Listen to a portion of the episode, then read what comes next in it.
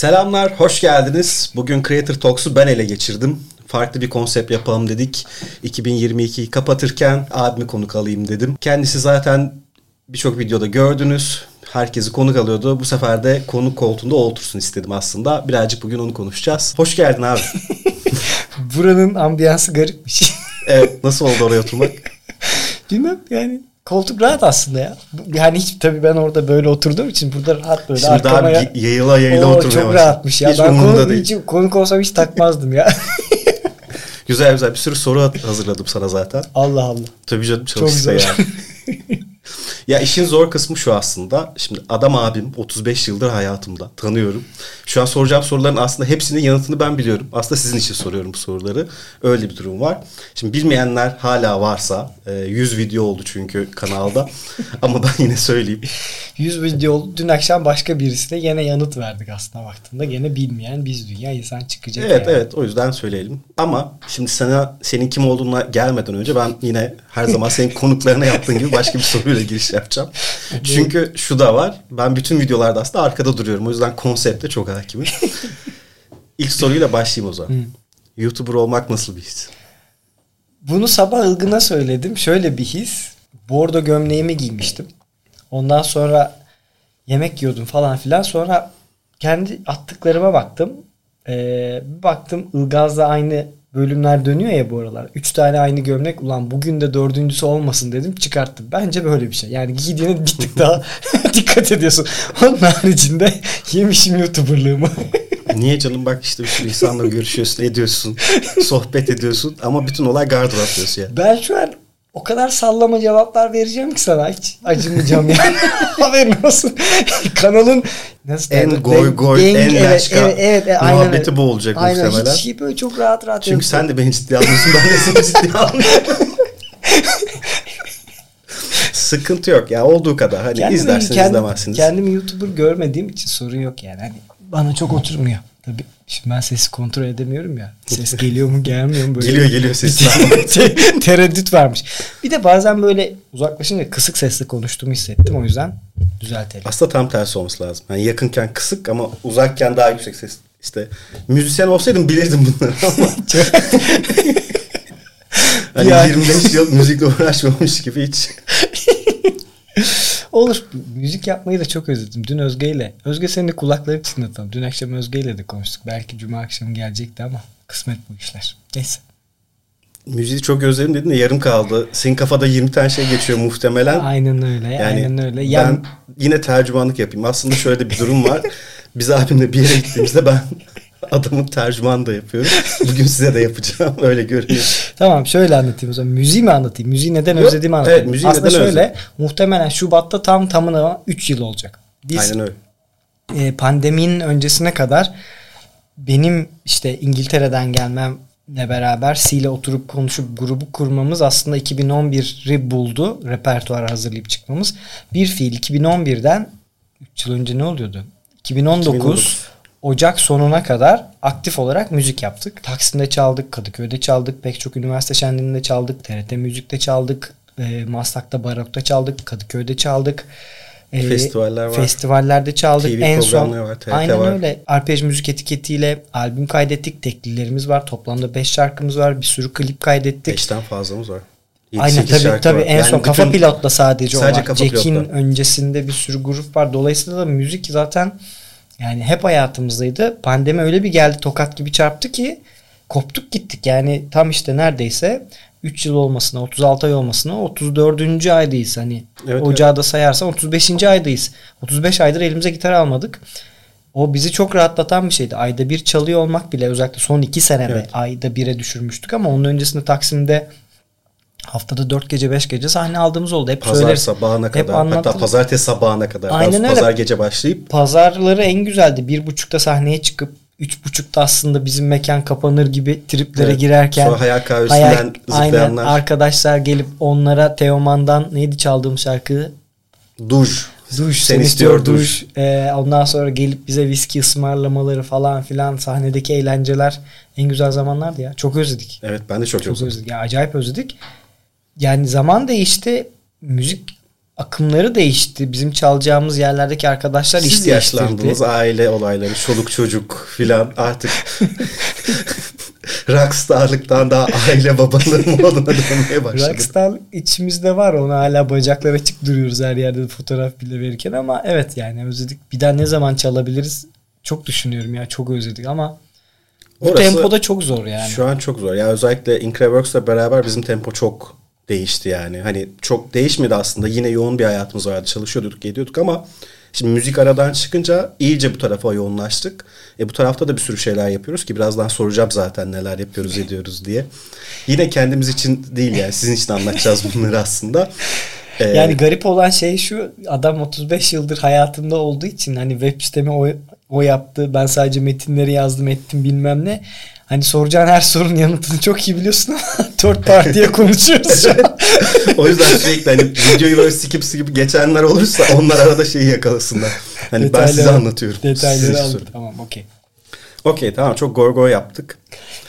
Ki devam edeceğiz ama ya bir Serhat kimdir bir onu anlat ya. Hani klasik ama dünya toz buzuna alma. Almayayım tamam. Çünkü- Nereden alayım? Yıl var mı? Yıla göre alayım. Aslında Nereden iş alayım? hayatından gir. Yani müzik tarafını aslında az önce bir konuştuk zaten. Hani 2011'den oraya devam ediyor ama bizim aslında 98'den beri devam eden bir müzik şeyimiz Onun var. öncesi çok kısa şunu anlatacağım. Çünkü bence orada kredi vermemiz gereken birkaç isim var. Ha, Özellikle babam. 82 Tekirdağ doğumluyum ben. İşte aslında ben dükkana doğmuşum öyle diyorlar. Yani bir buçuk iki yaşımdan beri dükkandayım. Sen de öylesin. Hani o dükkanda büyüdük. Esnaflığımız aslında bizim oradan geliyor.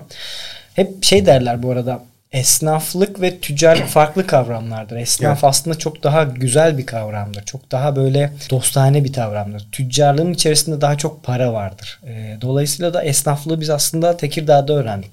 Tekirdağ dediğimiz yer zaten küçücük bir yerdi. Ondan sonra işte o zaman gitar çalmayı da öğrendik. Sokaklarda da çaldık. Her yerine yürüdük ettik vesaireler var. İşte müzik hayatını anlattığım için oraya geçiyorum Evet. şimdi. Kütahya'da kimya okudum. Bence hayatımın karanlık 5 yılıydı ama gene o karanlık 5 yılda Kütahya'da ne yaptım? Barda çaldım. Akustik gitar çaldım. Orada biriktirdiğim parayla İstanbul'a gelip gitar dersleri aldım. Bir buçuk iki ayda bir falan filan. Güzeldi. Ne okudum? Cumhuriyet Gazetesi okudum. Full Cumhuriyet Gazetesi okudum. Çok kitap okudum gene o dönemde başladı aslında kitap okumak. İstanbul'a geldim. İstanbul'da Diyanar'da çok kısa çalıştım. Ondan sonra işte Burcu Zara'daydı. O demişti biri arıyorlar diye. Gittim Mehmet. O da şu an Elsivak 2'de. Belki Mehmet'e de konuk alırız bir gün. Ona yalvardım. Hadi beni işe al, hadi beni işe al diye. Zara'ya girdim. Zara'ya girdikten sonra... master yapıyordun aslında. Aynen öyle. İstanbul Üniversitesi'nde master'a başlamıştım. Hatta oradaki küçük bir anekdot. O zamanlar metrobüs yoktu. Bir buçuk iki saatte gidiyordu. İşte Zara'da zaten shiftli çalışıyorsun part time olarak. Pazartesi salı izinliyim. Perşembe cumayı da erken çıkış. E, Çarşamba perşembe erken çıkış alıyorum. Bir şekilde toparlamaya çalışıyorum. Yani aslında full izinsiz çalıştığım bir yıldı. Güzel oldu. Zara'dan ayrıldım. Yüksek lisansımı bitirdim. Askere gittim. Bir yıl İngiltere bu hep söylediğim şey benim kırılma noktamdır. Yani full o Men in Black'ten beyaz tişört giydiğim döneme Brit rock'lara geçiş. geçiş dönemidir. İngiltere'de Simple Red'le tanıştım. Müzik konusuyla ilgili aslında bir gün böyle hep teliften konuşamıyoruz ama müzik konusunu anlatmak istediğim çok grup var bilmem neler Müzikten var. çok konuşmamız lazım da. Evet o ayrı bir konu. O yüzden Yani onlara şarkıların isimlerini yazıp insanlara şey yapabilir. ya Spotify listesi at. Hani Açın bu şuradaki- bölümde şunları konuştuk sırasıyla şarkılar bunlar diye açıp aslında eşlik edebilirler belki. Aynen öyle. Biz burada dinleyip buradaki riffleri falan bahsedebiliriz. Sonra e, 2008 krizinde ben İngiltere'deydim. E, 2009'un sonlarına doğru geldim. İşte Cenk abiye dedim ben geldim falan filan. Onların yanında işe başladım. Küçük bir pazarlama şirketi. O zamanlar Leadtech gibi işte Oxit'in o zaman ince hesabını o zaman getirdiği hiper gibi kasaların falan filan pazarlama iletişimini yapıyorduk. Leadtech ekran kartları vardı gene. O zamanki yaptığım iş neydi? Biraz merchandise gibi de çalışıyordum aslında. Yani merchandiser gibi de çalışıyordum. Merchant deniyor onlara. İşte vatanları geziyordun, medya markları geziyorsun, onu bunu geziyorsun. Ne yapıyorsun? İşte ürünler stokta mı, reyonda mı, arkadaşlarla aranı iyi tutup aslında ürünü satmalarını sağlamaya çalışıyordum. E tabi bir de ürün gezdirme tarafı vardı. Aslında teknoloji basınıyla tanıştığım yer orası. Herkese ürün veriyordum. Levent abiyle de Murat'la da işte şu an buraya konuk olan herkes aslında o dönemden tanıyorum ben. O zamanlar oyun gezer vardı. Kaan sana da selam olsun. Kaan'a o zamanki Asus'taki pazarlama müdürü Sevil ben birini arıyorum demişti. Kaan da sağ olsun beni önermişti. Bir cuma oldu bu. Pazartesi galiba görüşmeye gittim. Çarşambada işe başlattılar beni. Hani kabul Hı hı. ettiler. Sonrasında da cumartesiden sonra pazartesi işe başlamıştım Asus'ta. Asus'ta komponent yönettim 2 yıl. Yani OP'de pazarlama müdürlüğü yaptım 2 yıl boyunca. İşte ben işe başladım. 2-3 ay sonra Sevil evlendi gitti. Bütün işleri kucağıma bıraktı. Ama çok güzel oldu. İnanılmaz bir gırtlak modeli iş. Bir sürü iş, bir sürü insan, bir sürü para. Her şeyi toparla. Ee, hep anlattığım şeyler. O zamanlar kendi paramı, kredi kartımı Ödeyemezken. asgari ödeyemezken şirketin bana verdiği parayı ta zamanına kadar harcıyorsun. Güzel zamanlarda bir sürü şey öğrendim. Yani şu an hep diyoruz ya gençlere atıfta. O zamanlar şey vardı. Bu brandingler vardı. Yani store brandingleri olarak geçen anakartın, ekran kartının boş kutularını Anadolu'daki bayilere yollardık. Onlar da aslında alıp kendi vitrinlerine koyardı. Sırf işte o marka brandingini anlatmak için. Defalarcadır onları tek başıma paketleyip şey Anadolu'daki bütün bayilere göndermişimdir. İşte ne yaptık? Bütün kanalı orada öğrendim. Bütün işte bu Bimax vardı, Gold vardı, atıyorum Mediamarkt Teknosu onların hepsindeki içerikleri orada öğrendim. Asus'u zaten sevgili şey demişti. Çok geniş bir mutfaktır. Sonra ama o tarafta hep bir şeyler eksik yani kafayı kaldırmaya başladığında seni yukarı çıkartmıyorlar. Yani birazcık daha böyle farklılaşamıyorsun. Çok büyük bir marka aslında baktığında ve farklılaşamıyorsun. Onun Evet. guideline'ına uyman gerekiyordu. Sonra ben dedim ki ayrılacağım. VSonic'e geçtim. VSonic'te biz Hasan abi, Önder abi ben başladık. Ekilmemiş bir tarlaydı. Bir sürü şey yapmaya başladık başladık. Her şeyi orada öğrendik. Yani hep konuşuyoruz. Evet, evet. Bu şirketin temelleri orada atıldı. İşte bütçemiz yoktu. Her şey inasu. İşte sosyal medya geldi. E sosyal medya yapmamız lazım. E reklam vereceğiz. E, ürünleri bir yere indirelim. Hadi bir landing page. Photoshop'ta ben günlerce oturup hep tek tek her kampanya için ürünleri koy, satış linkini koy. İşte bunu nasıl ölçümleriz?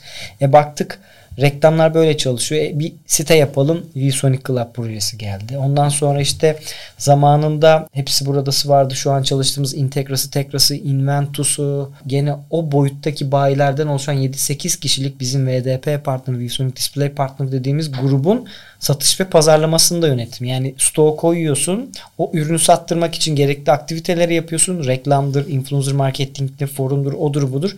Bunları yapıyorsun. Bakıyorsun günün sonunda ürünler satmış. Okey satmamış. Sorun ne? Çöz. Ve bunu tekrar Aslında zaten burada hem pazarlama iletişim yanında satışı da entegre etmiş oluyorsun. Zaten farklılaştığımız nokta da aslında Increworks'ta bu oluyor birazcık. aynen da. öyle. Hani bizi Çünkü hep sadece pazar lafını böldüm ama yani sadece biz pazarlama dikeyinde değiliz. Arka taraftaki o deneyim, satışın nasıl yönlendirilmesi, nereye yönlendirilmesi, Aynen nasıl öyle. trafik indirilmesi gerektiği zaten senin Buradan geçmişten gelen bir deneyimin aslında. Evet ya bu işte en o know-how kısmı. Hani bizim ne yaptığımızla ilgili en önemli kısım aslında hep onu da diyorum. Biz ajans değiliz aslında. Biz bir iletişim şirketiyiz. Neden iletişim şirketiyiz? Çünkü sadece aslında bir tasarım yapıp ya da bir HTML kod hazırlamıyorsun. Yani o ürünün satış döngüsü içerisindeki her adımını bildiğin için ona göre adreslemeler de yapıyorsun. Ona göre ilerliyorsun. İşte VSonic'te biz bunu yaptık. VSonic girdiğimde kimsenin şimdi Asus'ta şöyle bir şey vardı. Asus'ta herkesin Serhat Bey'sin. Tamam mı? Çünkü para var.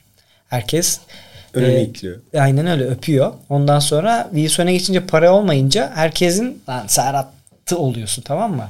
Dolayısıyla da o noktada kimin benim benim Serhat olduğum için çalıştığıyla kimin Serhat Bey'le olduğu için çalıştığı nal gibi parladı.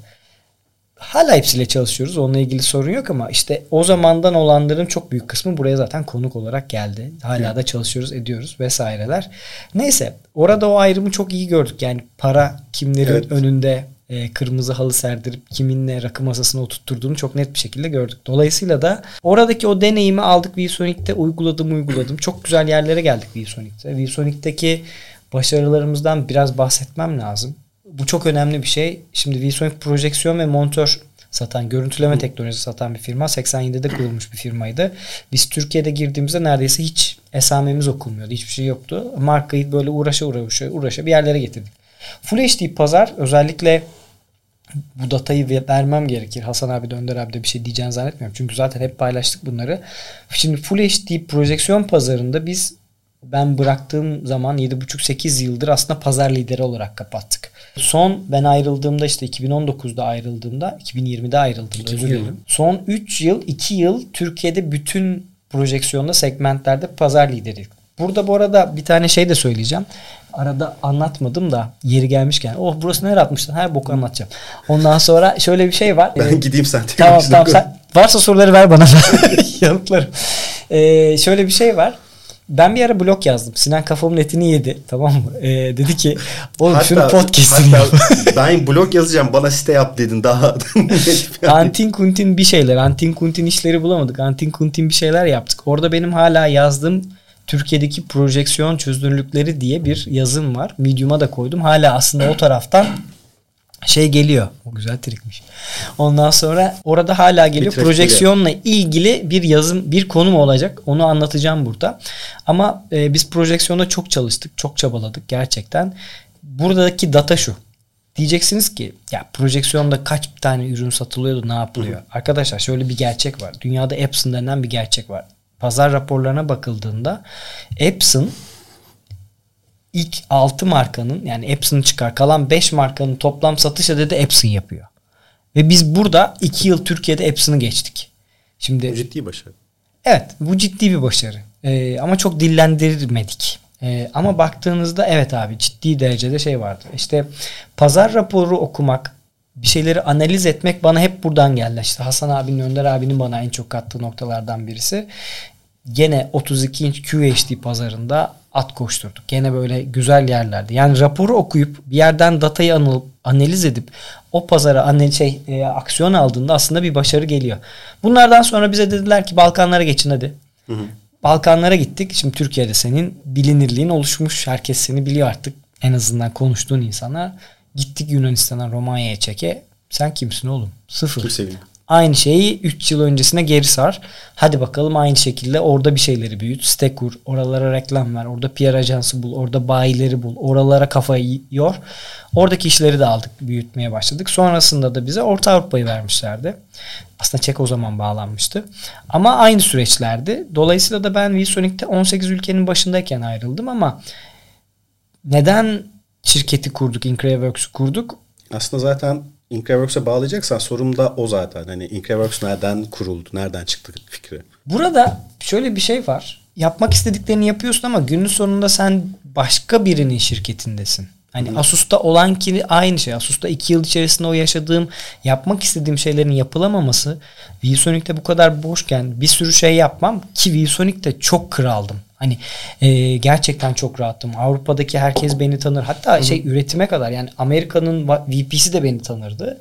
Uzak Doğu'dakiler de çok büyük kısmı tanırdı. Ya küçük bir şirket baktın. Hani öyle milyonların çalıştığı bir şirket değil. Nispeten küçük ölçekli olduğu için herkes birbirini tanıyor bir şekilde. Bu da çok güzel bir doku. Ama kendi kariyer hedeflerimle örtüşmüyordu. Dolayısıyla da burayı yapmam gerekiyordu. Şimdi benim kariyerimde ben şöyle bir kırılım hissediyordum. Aslında bunu yapmak kendi challenge'larımdan birisiydi. Şimdi çok küçük bir şirkette başlayıp global büyük ölçekli bir teknoloji firmasına giriyorsun. İşte Cenk abilerin İTB şirketinden çok büyük bir firmaya giriyorsun. Asus'a. Bu tarafta bir sürü şey yapıyorsun. Para var, huzur var, marka büyük. Sen bir şey yapmasan da yürüyor. Sonra küçük bir markaya gidiyorsun. Wilsoni'ye. Bunu büyütüyorsun ve sonrasında da başlamak. Evet sonrasında ve şimdi benim herkese o kendimle ilgili olan challenge ve herkese hani abi bu olmuyor dedikleri noktada bunu söyleyebilirim. Söylemek de çok hoşuma gider. Hiç yani çok küçük bir markadan başlayıp büyük bir marka, başka bir markayı alıp büyütüp ve şu an kendi markamı, kendi şirketimi kurduğumda bu süreç içerisinde benim çalışmadığım adam yok. Hepsiyle tanışabiliyorum ve herkesle arkadaşım, eşim, dostum, telefon ederim, bilmem ne yaparız, rakı içeriz, bilmem ne içeriz, eğleniriz. Çok güzeldir. Dolayısıyla da bence bu süreçlerin aslında yapabilecek miyim kısmı Increworks'u doğurdu. E zaten yılların getirdiği bir know-how var. Neden bunu kendimiz için yapmayalım ama buradaki aslında damarlarımıza işleyen şey şu. Türkiye yetmiyor. Yani Kesinlikle yetmiyor. yani bu bakış açısı bize yetmiyor. Ha diyeceksin ki Orta Avrupa'daki bakış açısını aldığında o yetiyor mu? O da yetmiyor. Ama bu coğrafya yetmiyor. Yani buradaki insanlara bu pazarlama bakış açısını yani bizim coğrafyamızda hep bir satış tutkusu var. Yani hep Bir en en ucuz odağı var. Yani Evet, bir marka algısı yaratmak yani bu coğrafyadan çıkan çok büyük tabii ki Marka. markalar var. Ona şey yapmıyorum ama şimdi çoğunluğa baktığında bir Amerika değilsin ya da bir Avrupa değilsin ya da bir hele uzak doğu hiç değilsin. Ama işte neden? Aslında hep fiyat odaklı gidiyoruz. Bu da get, yani coğrafyanın getirdiği ekonomik şartlar. Hani bunu çok aşamıyorsun. E insanlar da markalaşmak yerine şeyin üzerinde duruyor. Yani fiyat algısıyla gidiyor. E şimdi pazarlama tarafında yapılacak çok güzel işler var. Çok fazla açık kapı var. E, ama Türkiye'de işte bunları çok limitli yerlerde yapabiliyorsun. Çok kısıtlı alanlara yapabiliyorsun. Aynen. İşte neden Türkiye'ye yetmiyor aslında? Aslında bu yüzden yetmiyor. Yani aslında şey de Balkanlar da burası değil tam olarak gitmek istediğimiz Aynen, yer. hiç değil. İşte yetmemesi ve daha çok şey yapmak istememizin sebebi aslında yine şeye bağlanıyor. Aynen. Pazarlama alanında yapabilecek çok fazla şey olup bizim de bu bilgi deneyimle aslında çok farklı yerlere gidebilecek olmamız aslında. Fırsatların olması. Aynen. VSonic'te bunu çok gördüm. Bizim Türkiye'de yaptığımız içerikler çoğu zaman benim işte İngiltere o zaman işte Avrupa'daki mesle mevkidaşlarımla konuştuğumda İngiltere, Almanya, İspanya, İtalya'da kimse yoktu ama Fransa bu bölgedeki yapılan aktivitelerden daha başarılıydı. Ha diyeceksin ki belki oradakiler yapmamıştır. Olabilir. Yani oradakiler hı hı. belki adede oynamak için çok pazarlama yapmadılar. Pazarlamanın kaldırabileceği ülkelerde ama bizim burada yaptığımız aktiviteler bunu hep konuşuyoruz. İdil geldiğinde burada İdil'le evet. de konuştuk. Farklı kişilerle de bizim bölgedeki yaptığımız aktivitelerin ne kadar büyük yansımaları olduğunu konuştuk. Yani Türkiye'de çok iyi işlerin evet, yapıldığını evet, evet. konuştuk. Yani çok ama kreatif işlerin çıktı. Bu işi neden global ölçekte yapmayıp neden bizim bir markamız oluşmasın? Yani Türkiye'deki hep niye her dakika 100 liralık ürün üstünü çizip 99 yazalım? Niye hep evet. kardan veriyoruz abi? Marka oluşturalım. Çünkü bir ürün alırken aslında iki kriterim var bakacağın ya. Ya en ucuz olacaksın. Arada olman bir şey fark ettirmiyor. Hı. Ya da en iyi hizmeti veren evet. olacaksın. Fiyatla yani kavga etmektense en iyi hizmeti veren, en iyi kaliteli pazarlamayı yapan, en farklılaşan marka olmak daha güzel. Ya da ben bu tarafı seviyorum. O yüzden de aslında bizim markamız Increworks. Bu arada Increworks'u bulana kadar canımız çıktı. Çok zor bir isim. İnsanlar söylemiyor. isim var adık. Bizim e, ismimizi bu yazamıyorlar, edemiyorlar. Abi domain nerede olmuş? Domain üzerinden gittik de gitti yani buraya geldik. Evet. Tamam ICV deyin daha kolay. Hani en azından şey için söyleyemiyorsunuz. Telaffuz. Edemiyorsunuz bari ICV diyeyim. Dolayısıyla da domain üzerinden biz gidip bunu bulduk. İsim konusunda çok iyi değiliz ama hani baktığında pek çok şeyi aslında kendi bünyesinde barındıran bir şirket. Yani günün sonunda kendi markamızı oluşturalım. Ağırlıklı olarak teknoloji markalarına hizmet verelim. Büyüyelim ve buradan aslında globale açılalım. Zaten şimdi planlarımızı biliyorsun. Ee, aslında planlara gelmeden önce sana hem bir araya da gireyim. Şimdi planları işte 2023'ü zaten konuşacağız birazdan ama şeyi sorayım. Hem bu bizim ekipten de gelen bir soru. Hem de bizim çevremizde de şu an kendi işini yapmak isteyen de çok insan var. Şimdi kurumsal hayattan kendi işine geçtin. Bir hangisi daha güzeldi? Hani kendi işine sahibi olmak mı yoksa kurumsal bir yerde çalışmak mı? İkincisi bu süreçte işte kendi işini açmak isteyenlere, yapmak isteyenlere önerilerin neler? Nelere hazır olsunlar? neleri hesaplasınlar. bu soru ee, bitmez de. Bu soru ya hani challenge olarak işte 5 dakikada tamam. şey yapmaya çalış. Ben buradan dürt sesini tamam. kapatırım. tamam okey. Kurumsal hayat mı kendi şirketin girişimcilik mi sorusunun yanıtı aslında her kişinin içerisinde gizli. Çünkü kimi kişi kimi Sana kişi düzeni için seviyor. Yani evet, o 9-6 9-5 ne dersen artık. Güvenli ortam evet. belki de safe zone ne dersen hani ya bu kötü olarak söylemiyorum. Yok, yani safe zone olarak değil. Bazı kişilerin yapısı onu gerektirir. Bu gayet normal bir şey. Zaten şirket yönetmek, ekip yönetmek yani oradaki o liderlik etmek bir şekilde yani herkesin yapabileceği bir şey değil, yapması gereken de bir şey değil. Yani aynen öyle. Bunun doğrusu yanlışı yok aslında baktığında. Tercih tamam. Ya aynen tercih. Ya sen orada mutlusundur. Başka şeylere zaman harcıyorsundur. O taraf. Ya ben o tarafı deneyimledim. Yani burada babama gene kredi kısmında yer verelim. Babam bana da sana da şey dedi. İşte benim babam Tekirdağ'ın ilk gözlükçüsü. Oğlum işte gözlükçülük okuluna gideceğim mi? O zaman Muğla'da vardı. Bir yerde daha vardı. Evet, iki, yıllıktı. iki yıllıktı. zaten. İki yıllıktı. Baba dedim ben üniversite okuyacağım. Ondan sonra emin misin dedi. Okey dedi. Yani tercihi bize Hı-hı. bıraktı. Evet. O zaman için sana da aynısını yaptı. Bana da aynısını yaptı. Dolayısıyla da tercihleri bize bıraktı. Bu çok önemli bir şey. Gerçekten çok önemli bir şey. Zaten şu çocuk yetiştirmeyle ilgili bizimkilerin böyle ilginç bir vizyonu olduğunu düşünüyorum. Belki cahil cesareti, cahilce yapılan bir şeyler ama o kadar aslında bizi böyle doğru yönlendirdiler ki. Bazen desteklemeyerek ama evet. çoğu zaman destekleyerek ama arkada var olarak bizim kendi mücadelememizi vermemize izin verdiler. Evet. Bu çok önemli bir şey. Yani işte şimdi çocuklar düşüyor hemen üstüne atlıyoruz. Yok abi yani Kütahya'dan geliyordum. Babam beni almazdı mesela eve yani kendin gidebilirsin tamam mı?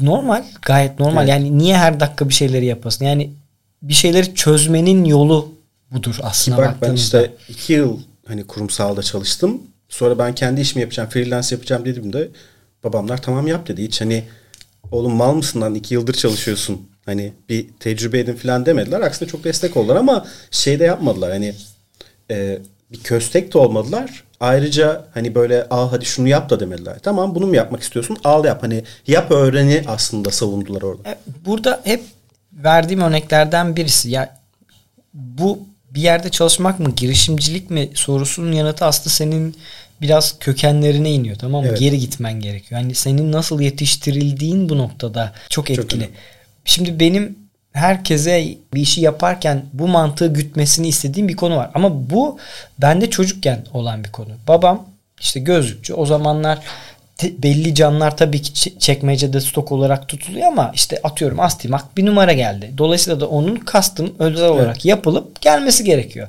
Babam açıyor telefonu sipariş veriyor. Ondan sonra adamlar camı yapıyor. Kargoya veriyorlar. Biz Tekirdağ'da alıyoruz bunu.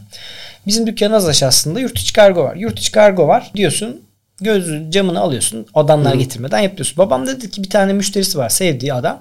Serhat git şunun camını al da yapalım. Adam onda istiyor mesela. E, saat 9 gelmişiz dükkana. Git yurt içinden al. Gidiyorsun yurt içi dükkanına kargoya. Kargo kap taşınmış. Ha, hatırlıyorum. Benim de başıma gelmişti.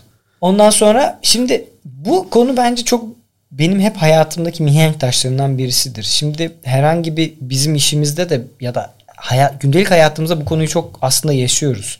Sorumluluk almak aslında evet. bu demek oluyor. Şimdi gittim ben yurt içi kargoya taşınmış. Ben geri gelseydim dükkana babam ne diyecekti? Git bul nerede taşındıysa. Ya babamın hedefi belli. Ne? O camı takıp müşterisine vermek, parayı almak. Yani para çok omel değil mi? Günün sonunda aradaki layer'lar aradaki sorunlar senin çözmen gereken bir konu. Yani günün sonundaki amaç ne? Gözlüğü, işine, müşterinin yani, gözlüğüne teslim etmek değil mi? Aradaki o giyilmiş de öyle olmuştu da mazeretlere yer yok hayatta. Hayat gerçekliği bu işte anladın mı? Esnaflığın güzel tarafı evet. bu. Günün sonunda ben ne yaptım?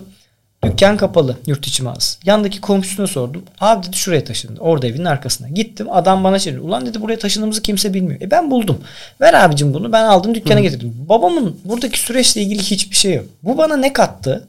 İşte sonuç, sonuç odaklı olmak. Arada tekrar git gel işte hep herkese de bunu anlatıyoruz ya çalıştığımız evet, arkadaşlarımıza da en büyük noktalardan birisi bu. Abi sen ne yapmak istiyorsun? Yap. Nasıl yaptığın seni ilgilendirir. Evet. Günün sonunda ilgili kişi sonucu görmek istiyor.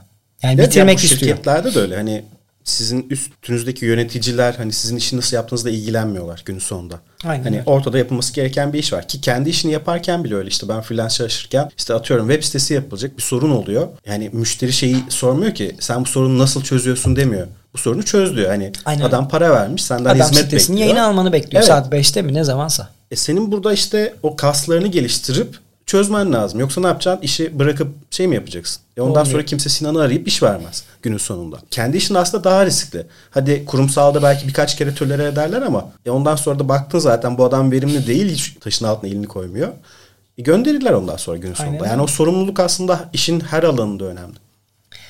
Toparlarsak yani bir yerde çalışmak mı, kendi Hı-hı. işini yapmak mı sorusuna geri döndüğümde e, ben hep kendi yani babadan gelen kendi işini yapma güdüsüyle beraber 10 yıllık bir kurumsal geçmişle beraber bunu harmanladıktan sonra artık doğru yolun benim için uygun olan şeyin kendi işimi kurmak olduğunu %100 söyleyebilirim.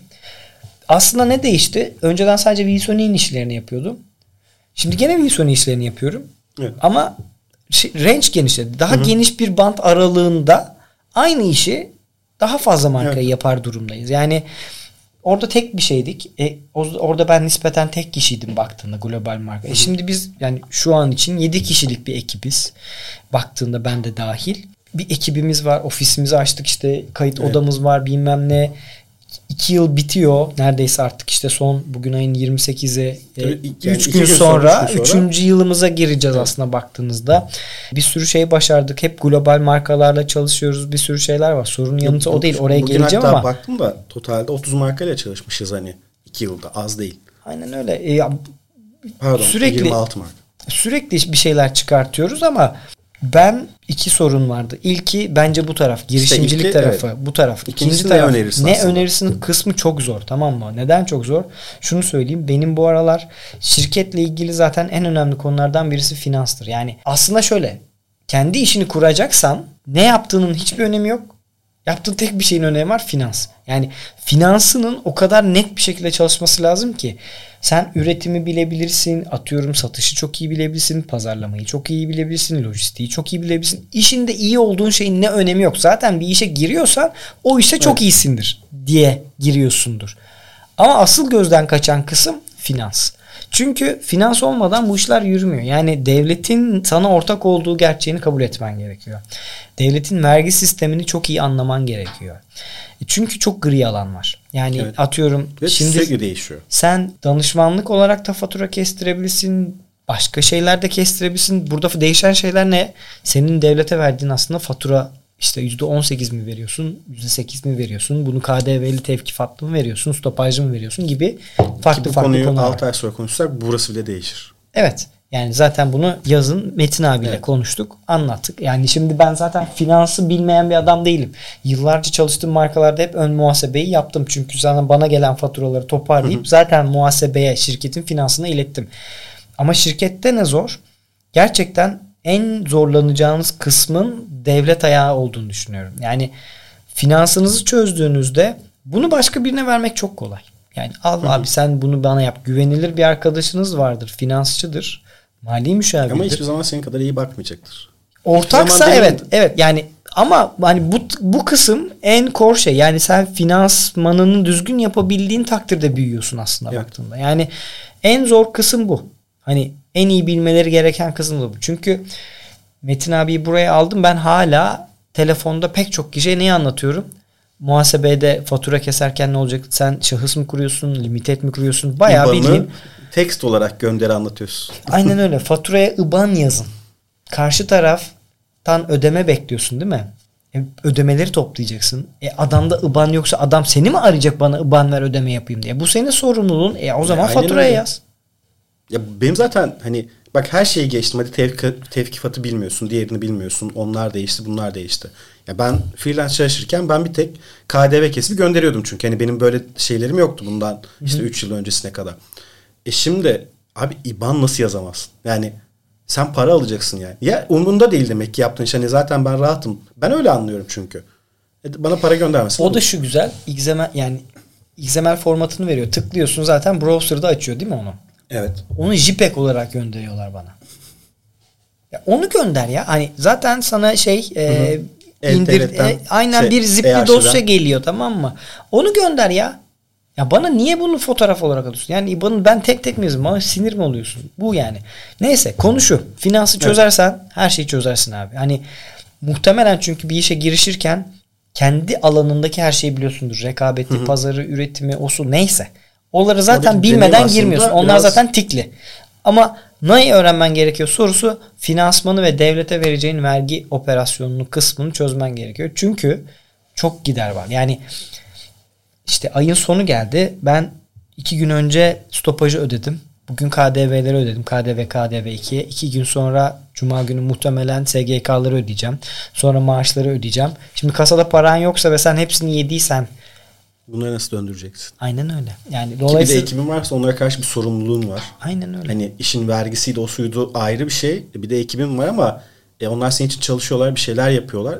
Yani sen onların parasını yiyemezsin yani. Hani finanse etmen lazım ki bir seninle beraber çalışmaya devam etsinler. İki şey. Bu bir yani- sorumluluk abi. Evet, Kimse çok büyük bir yani sorumluluk. yani ben Wilsoning'de de Asus'ta da bana faturalar geldiğinde ayın son günlerinde ilk günlerinde yaptığım tek bir iş var. Herkesin hak edişini finansa bildirmek. Yani o an hani çok büyük bir şey olmadıkça depremdir, felakettir, mücbir sebepler olmadıkça birinci görevin senin işini yapan insanın ödemesini sağlamak. Benim iki şirketimde bizim ödemelerimizi hiç geciktirmedi. Belki münferit bir kere olmuştur ayrı mesele ama o laf değil yani. Baktığında sen çalışanına karşı birinci önceliğin onun ödemesini zamanında yapmak. Dolayısıyla da bu çok önemli bir konudur. Ben buna çok önem veriyorum. O yüzden de kasada para olması, işte bu finansallarını yapman. Ha şu ayrı bir konu. Abi ben sigorta ödemek istemiyorum dersin, vergilerimi ödemek istemiyorum dersin. Devlet bunlarla ilgili zaten seçim geliyor. Ee, ne derler? Af çıkar. Af çıkartacak dersin. O apayrı bir konu. O seni ilgilendirir. Ama baktığında matematiğini bil, istiyorsan ödeme. İstiyorsan Evet, öde. o Bu senin, senin. aynen öyle. O Yani senin bileceğin. yersin, yemezsin, Aynen öyle. alınırsın. Ama günün problem. sonunda sen bil nasıl işlediğini sistemin. Ona göre çarklarını döndürsün. En zor soru ilk sorusu. Evet. Sorunun ilk İkinci yanıtı. bölüm. İlki evet abicim ben oturduğum yerde girişimciliği bu tarafta bir şirket sahibi olmayı çok seviyorum. Çok zorlanıyorum. İkincisi de ne önerirsin? Finansı bilin. Finansı bilin gerisi çok kolay. Yani ayaklarınız yere bassın gerisi çok kolay. Çünkü yani. zaten gerisi de devamında geliyor. Ya Neyse. işini iyi yaparsan zaten para geliyor. Ama finansını bilip bunu düzgün bir temelde oturtursan roketliyorsun işte. Okey. O zaman birazcık Increverse'e gireyim. Bir de aslında bugünün şeyi e, konusu 2022 değerlendirmesi. Oğlum Çünkü bu herif böyle ciddi gözüküyor. Karşında da değil yani. Biz her gün böyle koca gibi böyle.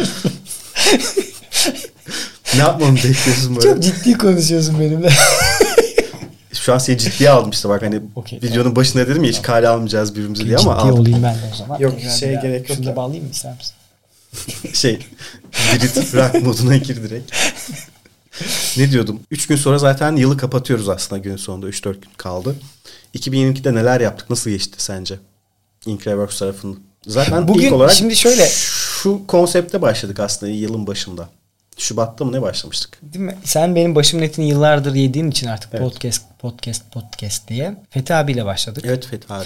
Podcast'ta başlamamızın da şöyle bir hikayesi var. Kısaca oradan bahsedeyim. Sinan hep başımın etini yedi. Başlayalım, başlayalım, başlayalım diye yazmaktansa.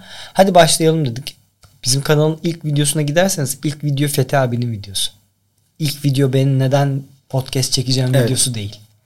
Fethi abiyle, Fethi abiyi çok severim. Kulakları çınlasın. Ee, Fethi sürekli Karaduman. konuşuyoruz. Fethi Karaduman. Çok konuşuyoruz. Sürekli konuşuyoruz onunla hala. Fethi abiyle Nur Haklar'ın ofiste, bizim eski ofiste bayağı böyle bir tane mikser geldi. Elimize iki Ha, tane evet. sahne mikrofonu geldi. Verdi. Benim olmadığım tek kayıt herhalde o. E, hayır o kayıttan 3 hafta önce falan Fethi abinin annesini kay- kaybetmiştik. Ankara'ya gittik. Hani Fethi abinin aslında bunalım Evet. zor bir Zor bir dönemiydi. dönemiydi. Ona rağmen sağ olsun geldi kay- kayıt aldık. Dolayısıyla da Fethi abi şu an buraya oturtursam başka bir Fethi abi izlersiniz. O zaman başka bir Fethi abi. Çok böyle daha karanlık bir Çok yanının yöndüğümüz e, aslında. dingindi. Hani Evet. sakin duruyordu. Ya bir de şu var. Farklı bir mikrofon var abi. Hani Evet, bir de elimizde. Hani bu yok. Hani sonrasında ikinci e, Mustafa abi de Hasan abi de bunlar geldi. Evet. Mustafa abiyi kaydettik hatta ikinci. Onu üçüncü kaydettik. Hasan abi geldiğinde bunları almıştık. Öyle başladı hikaye. Yani böyle başlamamız gerektiği için Fethi abi aldım. ikinci bölüm ben neden podcast'e başladım? Üçüncü bölümü Mustafa Seven'le kaydettik. Mustafa abiyle ama bir iş dünyasından bir profesyonel hayattan içerik üreticileri olacağı için Hasan, Hasan abiyi abi öncesi Hasan abi de benim şu an seninle yaşadığımız mevzu. Evet. Şimdi biz seninle 35 yıldır abi kardeşiz. Hasan abiyle de abi kardeşiz ama bu hani şu anki mevzuda 10-12 yıl oldu ama 8 yıl beraber çalışmışız. Hani Evet. benim abim dediğim adamlardan birisidir. Biri Ender abidir işte Hasan abidir, Fethi abidir. Şimdi öyle baktığında onunla konuşmak da çok zor. Zaten böyle bir E, tabii. yavaş akan bir programdı o da. Ve ben de konuşmayı bilmiyordum. Ki o zaman videolar yok bu arada. Evet, hani evet aynen öyle. Aslında birkaç bölüm sonra aslında biz videoya doğru evrildik kendimizi. İşte Yılmaz geldi, İdil geldi sağ olsun. Şahin abi geldi, Ömer Serkan Bakır Ömer geldi. Sağ olsunlar hepsi geldiler. Sonra dedik ki hadi herkesten Ekin de geldi, Ekin kollama da geldi. Ne dedik hadi şeye geçelim. Videoya geçelim. Videoya geçelim. Ondan sonra videoya Koray geçtik. abiyle de ilk Koray Birant'la ilk videoyu kaydettik. Koray Hatta abi- ha, sen sö- Sen söyle. buyur. benim aynı şeyi söyleyecektik muhtemelen. Hatta Koray abi de bize ne zaman yayınlarız diye sormuştu. Benim işte cuma günü videom yok falan demişti. Biz perşembe çekmiştik yanlış hatırlamıyorsam. Ben sabahlayarak Koray abinin videosunu yapmıştım ama bir de şey var. Video tarafında hiçbir şey hazır değil. Yani intro yok, müzik yok, o yok, bu yok. Kanala video atmamışız. Evet hiçbir şey yok yani. Bayağı şey yani bomboş arazi modundaydı. Ben o akşam bayağı sabahlamıştım. Bir de yani benim evdeki internet yavaş. Zaten böyle 10 GB'lık dosya oldu. Onu attım. O yüklenmedi bir. Akşam halde. 8.30'da Kore abi paylaştı. 480 Evet. ve inle- millet laf İşte- attı. Hala yorumları vardır. YouTube şey render almadı yani. Full HD'yi hatta işte 2K yok Full HD yayınlamıştık da şey almadı. YouTube render'ı saatlerce almadı. 6-7 saat ne sürdü onun render'ı. Biz arkada şey gerginiz Hadi, hadi, böyle. hadi, hadi, Çünkü hadi. Koray Alp paylaşacak bir anda. şey ilk bölüm güzeldi. Yani Koray abi geldi şey demişti ya bana ben girdim. Koray abi hoş. Oğlum ben senden böyle büyük evet. bir giriş bekliyordum falan demişti. Şu an girerim. Yani şu Evet. an Koray abiyi alsak tekrar koltukta belki alırız. Ee, böyle büyük bir giriş yaparım ama o zaman ama işte daha o zaman öğreniyorsun işte. Bu bir süreçti. Evet. Hani güzel olarak 2022'de Senin o neler oldu? Host deneyimin de çok yoktu işte. Öncesinde 5 tane konu kalmıştın. 4 tane hatta. 4 Fazladır. Yok daha fazladır belki. Neyse hatırlayamadım da. olabilir. 8-9 tane ama o sunuculuk deneyimi çok yoktu. E kamerada ilk kez Galiba 14 Fuji Suat'ta gelmişti. Ha, Ha, Gerçi Fuji yok, Suat kameralıydı. Suat'ta şey e, Koray Erden sonra çekmiştik. Neyse gereksiz detaylarla sizi boğuyoruz burada. Aynen öyle. 2022'yi sordum. Yani 2000 konuyu toplayacak olursak. Tamam. Podcast, yani podcast ol- böyle başladı. Podcast olarak. Böyle başladı hikayemiz. Onun önce Sinan'ın başını yediği, benim başımını yediği işte bloklarımdan ses kaydı yapalım. İşte insanların oğlum bir de görsel olsa. Şimdi güzel tarafı şuydu. Çıkarken böyle büyümesiyle ilgili bir planımız yoktu. Şey dedik. 10 yıl sonra oturup izleriz lan işte böyle hani ne olmuş ne Anı yapmışız diye anı olur diye. Sonra baktık güzel gidiyor.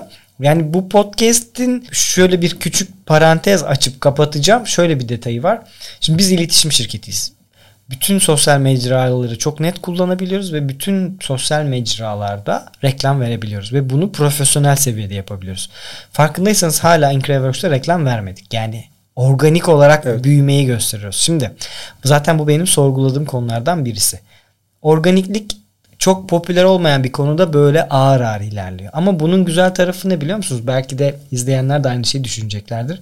Şu an bu bakir kalması aslında kanalın bence en güzel noktalarından birisi. İnsanlar şey diyor. Ulan kaç ya bu kanal büyüyecek bir gün ama buradaki tadı alamayacağız. Hani hep vardır ya o. Evet evet yani bir şey popülerleştikçe çünkü mese gitmeye başladığında bazı şeylerden feragat edersen çok da gömmek istemiyorum arka tarafta. Sonuçta Ee, kanal bizim.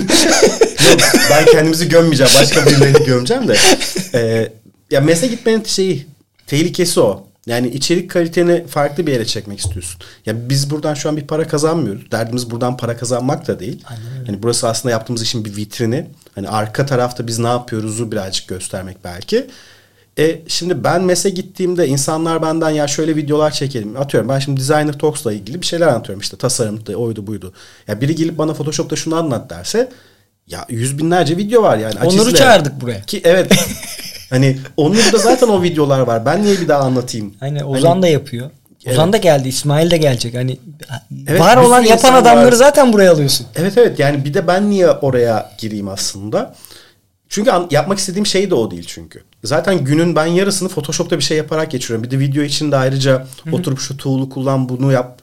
Hani anlatmama gerek yok. Yani velhasıl diyeceğim işin şeyi değişecek. Boyutu değişecek. Mesle gitmeye başladığında. Tabii ki kanal bir yerlere gelsin, büyüsün, bir şeyler değişsin ama kafamız o şey de değil O şu an için. 2023'ün sorusu Evet. yanıtı olacak. Ee, 2022'de işte benim sunuculuk deneyimim Sinan'ın aslında baktığınızda biz ışıksız, kamerasız bunu amatör ruhla ne yapabiliriz konuştuk. Baktık olmuyor. Gittik Suat sağ olsun Fuji'den bize Fethi abi ışık workshop'u Evet. Koray abi de gidin şu ürünleri alın dedi. O data, datanın sonrasında bizim bir setup'ımız oluştu. Sinan bunların arka taraftakindeki tabii ki aynen Ee, öyle Sercan. Sercan. Ondan sonra bu yani ses kalitesi, görüntü ve ışık kalitesinin sonucunda Sinan bir post prodüksiyon yapmayı öğrendi. Şu ana kadar sanırım herhalde 80'leri geçtik 90'a yaklaşıyoruz Video bu mu? bölümde. Evet. Total bizim çektiklerimiz yüze yakın. Ha yani hani geldiğimizde Evet. işte şu ocağın ortasında başladığımız varsayarsak yüze geldik. Bu sene işte ofisi açtığımızdan itibaren Eylül'den itibaren 4 güne video çıkarttık. Evet. 4 gün çıkıyor. Yakında muhtemelen 5. günde dahil olacak. Bir kültür sanatla beraber. Farklı bir konu da gelecek. E, yeni markalarımız oldu. Yeni markalarda daha da derinleşmeye başladık. İşte İdil'in cricket'ını yapmaya başladık. Güney Afrika'dan Orta Doğu, İsrail'ine kadar e, VSonic'te başka bölgeleri dahil etmeye Evet. başladık. MSI zaten çok yakın arkadaşlarımızdı. MSI ile beraber bir şeyleri yapmaya Evet. başladık. Hem sosyal medya hem influencer. Asus tarafında influencer'da OLED tarafını bize emanet ettiler. Evet. Yani OLED'in bütün iletişimini %90 iletişimini biz yaptık. Yani 300 küsür video çıktı sanırım orada. Aynen öyle. Hani Yıl içerisinde.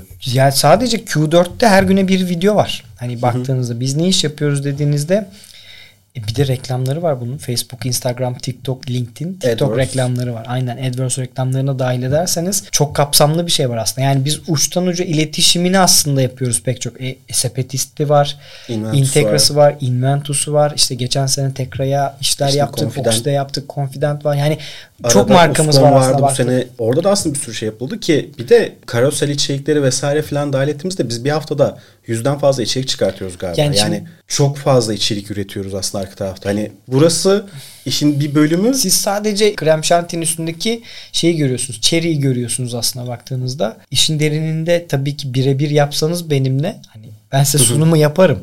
Bu sene 9 bin yani 2 yılda 9 bin küsür adet içerik İçerik ürettiğimizi neredeyse 6 bine yakın forumlarda, sosyal medyada içerikler üretip insanları bir yerden backlink verdiğimizi, yönlendirdiğimizi, İşte videolarını, reklamını, erişimini, var, bilmem nesini var. Bizde çok rakam var. Yani Evet. bizde her şey rakamsal olarak tutuluyor. Mesela ben gurur duyduğumuz konulardan birisi olarak şunu söylüyorum. Çok ciddi data tutuyoruz ve o dataya göre hep hareket ediyoruz. Neyse o tarafları anlatmayacağım çok fazla. 2022 güzeldi, çok zordu. Zor olmasının nedeni şu ekonomik olarak çok zorlanıyoruz. Pandemiden çıktıktan sonra global olarak ciddi resesyondur. Her yerde bazı işte teklemeler var. oldu, stok krizleri oldu bizim sektörde. Onlar yani iyiydi. Çünkü az ürün gelince çok yormadı Evet. bizi. Ama ekonomik kriz başka İşte bir şey. ekonomik olarak zorlamaya başladı. Yani insanlar parayı tutmaya başladı. Önünü göremiyor. Şimdi Türkiye'de yaşıyoruz. Bugün ayın 28 işte aralığın. Önümüzdeki 6 ayda bir seçim yaşayacağız. Seçim ekonomisi var. Globalde de bir resesyon var. Globaldeki öngörüler back to school dönemi yani ikinci yarı yılda aslında bunun kırılacağına yönünde ama Türkiye'de hala %50 bir şey var. Hani o mu bu mu? Partizan birisi değilim ama tek istediğim şey ülkemde yaşayıp doğru düzgün bir kariyer ve hayat sürebilmek. Ama her dakika kafamıza soru işaretiyle geziyoruz. İnsanlar bıkmış durumda. İnsanların elinden aslında heyecanını, yaşama sevincini aldılar. Hani bu çok zor. Çünkü her konuştuğun insanla konu Ya çeyreklik plan Buna yapmak geliyor. bile çok zor ki şu an. Yani 3 ay sonrasını öngöremiyorsun. ya bizim için baktığımızda evet şirket olarak güzel bir yere gidiyoruz. Buna rağmen bu ülkedeki kondisyonlara rağmen zor bir yerlere gidiyoruz ama işte keşke hepimiz için bence en doğru olan şey doğru bir şekilde 3. sınıf dünya ülkesi olarak değil işte insanların daha fazla göçü Türkiye'ye ver yani göç vermeden Türkiye'de aslında bunları yapabilsek ve gücümüzü gösterebilsek daha refah düzeyi yüksek bir şekilde yaşayabilsek çok net buraları silmene gerek olmayacak Arapları göndersek istemiyoruz onları ülkemizde. Bana milliyetçi diyebilirsiniz umurumda değil racist diyebilirsiniz umurumda değil. Onların hiçbirini aslında doğru düzgün olsunlar ama bizim ülkemizin şu şartlarına uysunlar kurallarına uysunlar. Bayağı eski Texas filmlerindeki vahşi batı olduk yani. Herkes ben Evet. yaptım yolda işte yürürken bisikletlerin oradan yürümesi işte bizim evimiz burası 30 dakika yürüyerek arabayla bir saatte buluyor insanların birbirine saygısızlığı bunlar aslında dışa vurumlar. Evet, yani herkes çünkü Artık yaşadığı hayattan mutlu değil. değil.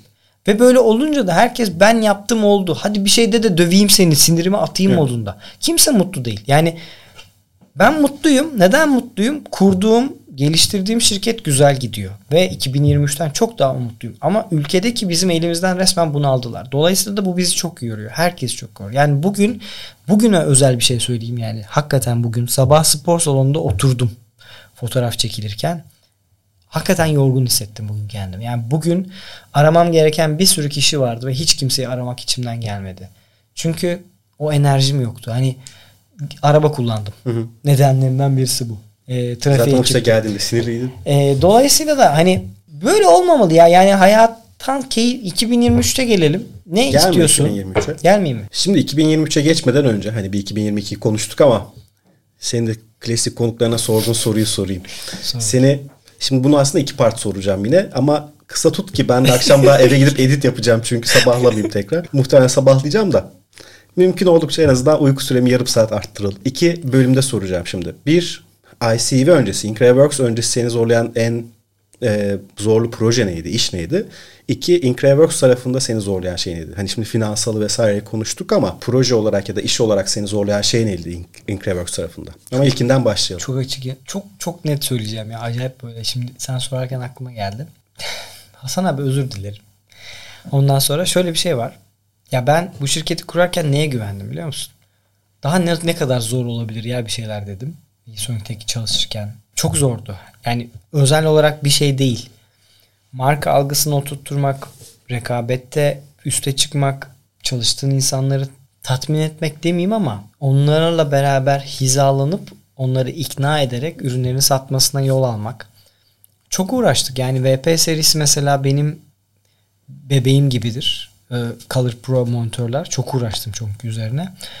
Onlar bir şey, gaming bir şey, projeksiyon bir şey. Hepsi çok zor. Yani baktığımda ViewSonic hayatım da bu işi kurmamın kararı şuydu. Ulan daha ne kadar zor olabilir ki dedim.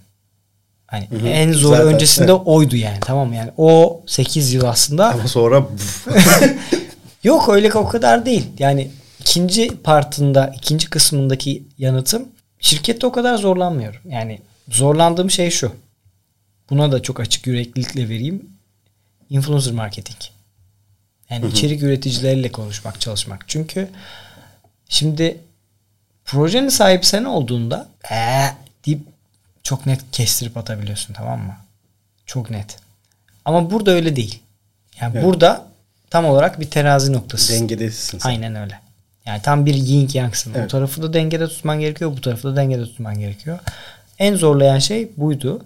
Ya bu aslında zor değil. Yani kimseyi kötülemek için söylemiyorum. Ama hani o en çok aslında kullan. zamanımı harcadığım alan aslında bu. Yoksa hı hı. şirketi zaten kurduğumuzda sen ve ekip olarak zaten birçok şeyi götür yönetebiliyorsunuz, götürüyorsunuz.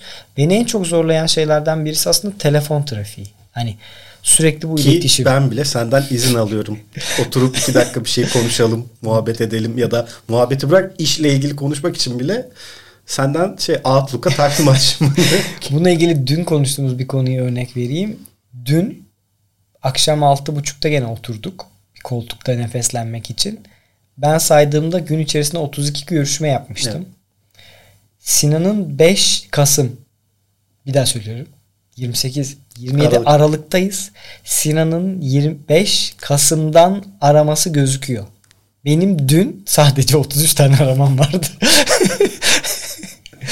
Dolayısıyla Ama benim de Aslan'a bildirimlerim yok. benim bildirimlerim kapalı. Öyle bir prensip meselesi. Bu iki sorunun yanıtı. En zorlayan şey ilk 2000 yani öncesinde ViewSonic, ikincisinde de belki de bu kadar çok kişiyle görüşüyor olmak. Aslında zaten bunun üzerine de hemen şeyi sorayım.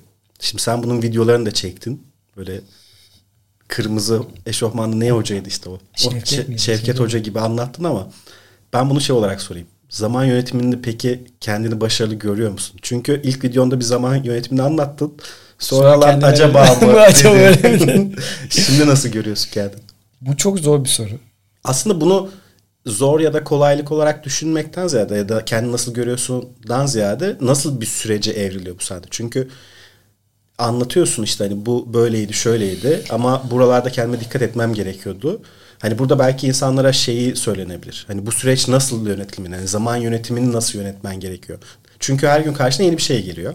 İşte yeni markayla görüşüyorsun. Araya yeni bir telefon trafiği girmeye başlıyor. İşte başka bir influencer iş alıyorsun. Başka bir şey geliyor. İşte senin şu an tarafta BNI tarafı var. Onu ayrıca eklemen gerekiyor ama arkada rutin devam eden işler var. Hı hı. İşte bunların hepsinde nasıl sen adapte oluyorsun aslında zaman yönetimine? Çok zor.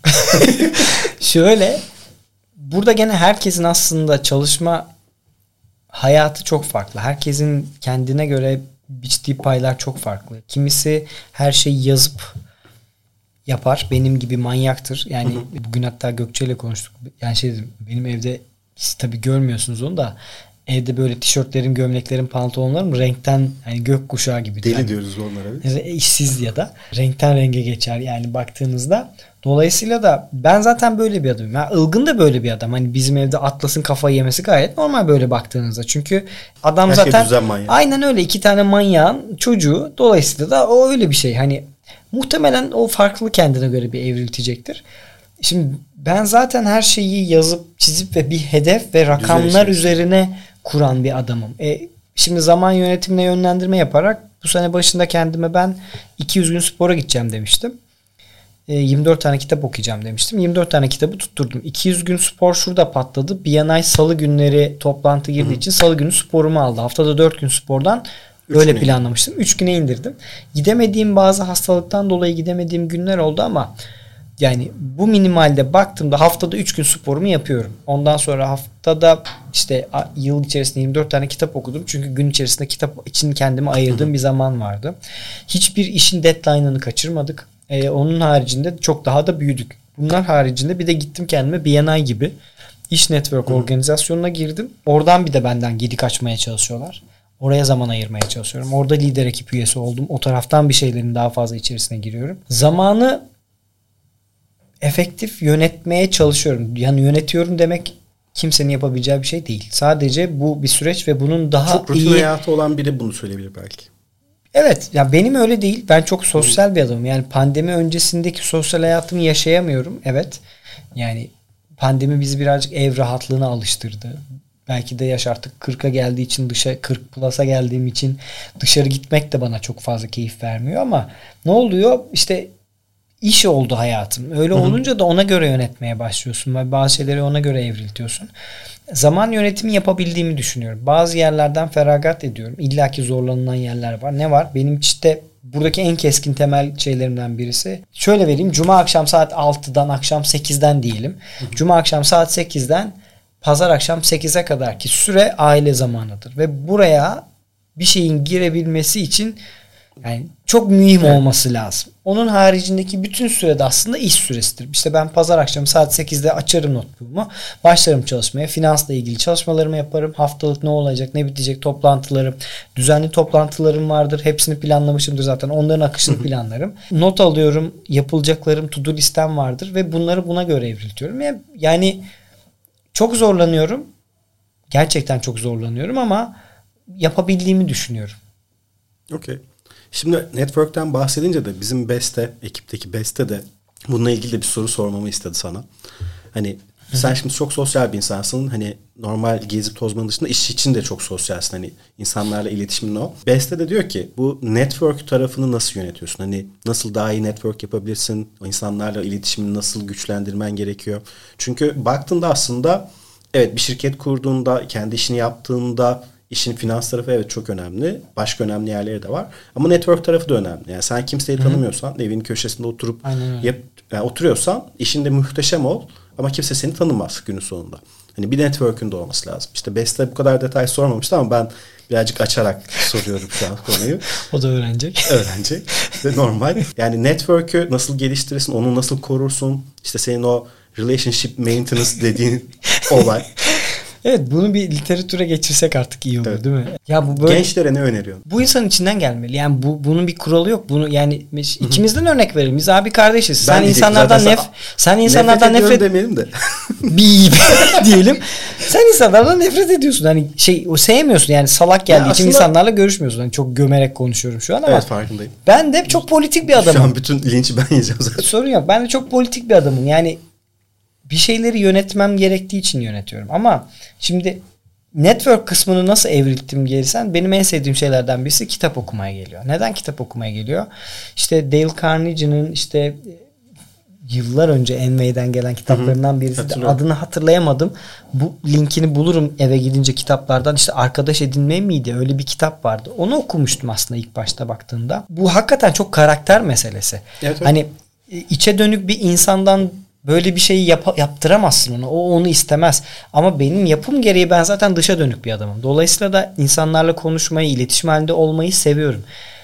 Vücut dilinin, beden dilini okumak çok önemli. Ben bunlarla ilgili çok kitap okudum. Yani vücut dili, beden dilimi, networking ile ilgili bunlarla ilgili çok fazla kitap okuduğum için insanları analiz edebiliyorum. Aslında ne kolay biliyor musun?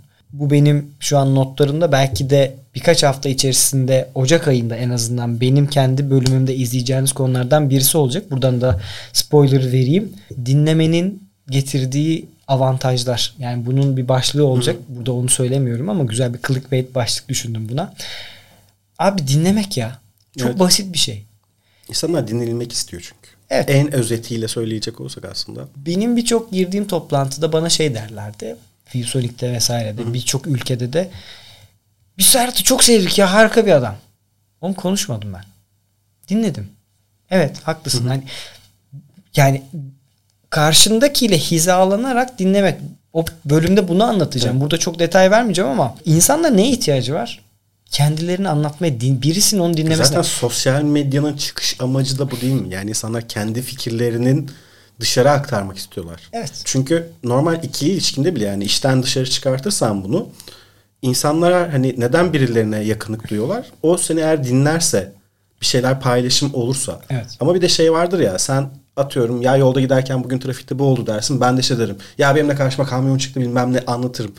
Konu senden çıkmıştır bana dönmüştür. İşte bu değil ama yani. Dinlemek asıl. Evet. Ya, karşındakinin yanıt vermek için dinlemeyeceksin. Karşındakine aslında Empati alan kur. bırakacaksın. Bak burayı farklı bir yer alalım. Sen tasarımda nasıl yani bu aralar çok konuştuğumuz o minimalist tasarımdaki şeylerde boşluklarla bazı şeyleri anlatmak.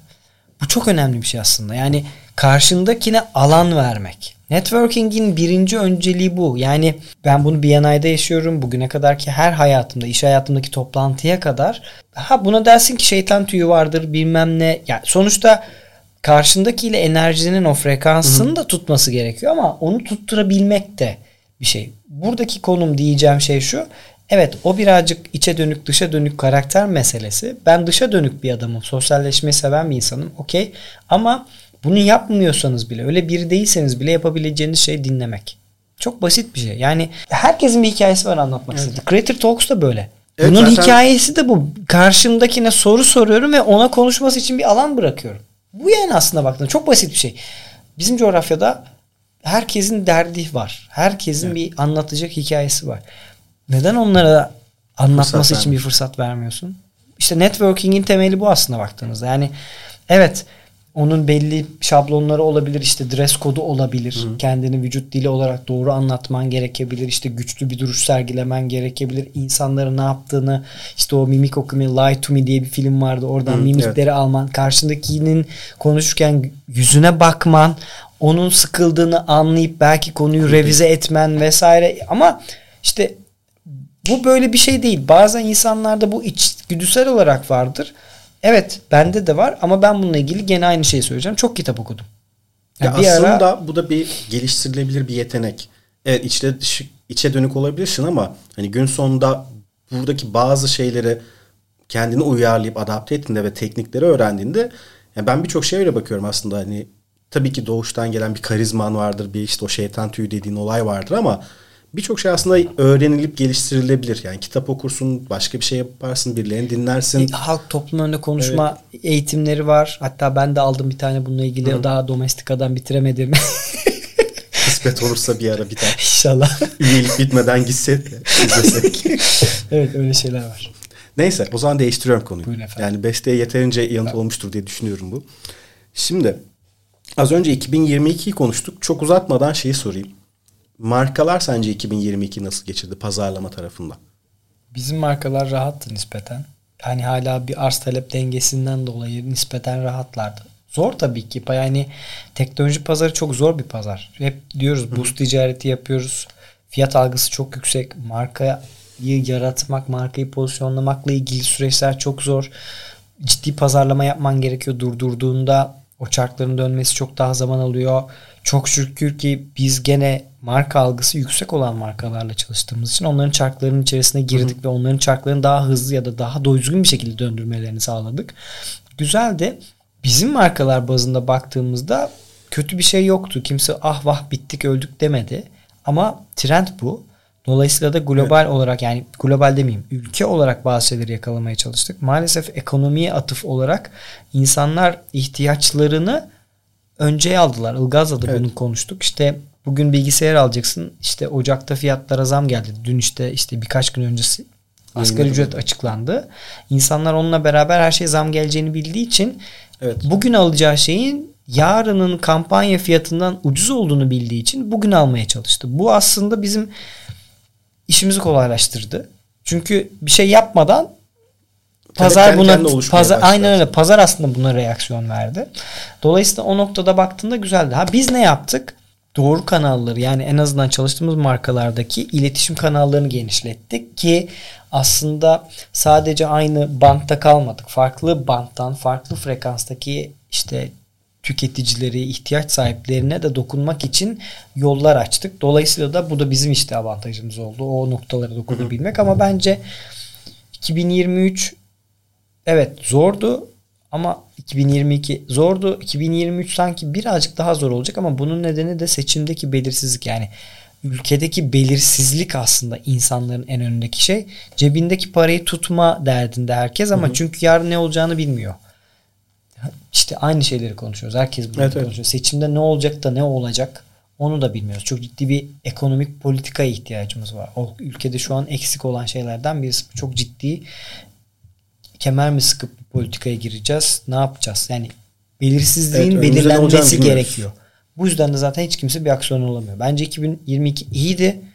Asıl sorun 20. belirsizlikten evet. dolayı ne seçim tarihinin belli olması, ne nasıl yapılacağının belli olmasından dolayı işte do- dolar artacak mı? Zaten TL dolarda baktığında dolar olması gereken yerde değil. TL değer mi kaybedecek? O mu bu?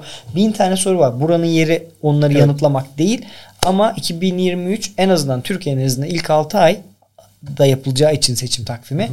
belirsizlik durumu hakim. Bu da insanları aslında bir şey yapmamaya itiyor. Elindeki parayı tutmaya çok, bu bizim için çok daha zor bir dönem olacak. Çok kısa. Burada markaların peki nasıl yaklaşması gerekiyor pazarlama? Yani böyle yine çok kısa bir şey söyleyecek olursak. Hep söylediğimiz konu abi. Ee, bir şekilde... Az önce söylediğin atıfta bulunca işte o çarkların dönmesi ya da durması kısmı.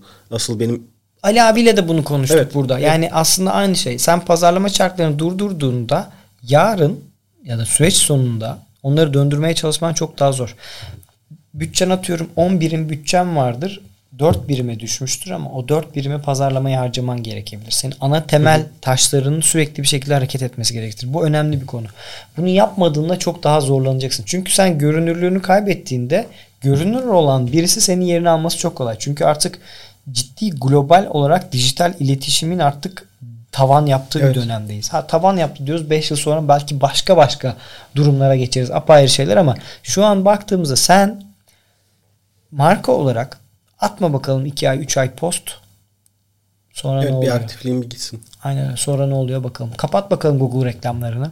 Senin sitene gelen trafiği bir %50 düşür bakalım. Ciro'dan %50 kaybet bakalım ne oluyor. Sonra onu çarkı harcamak için %50 yetecek mi? Yoksa ne kadar harcaman gerekecek?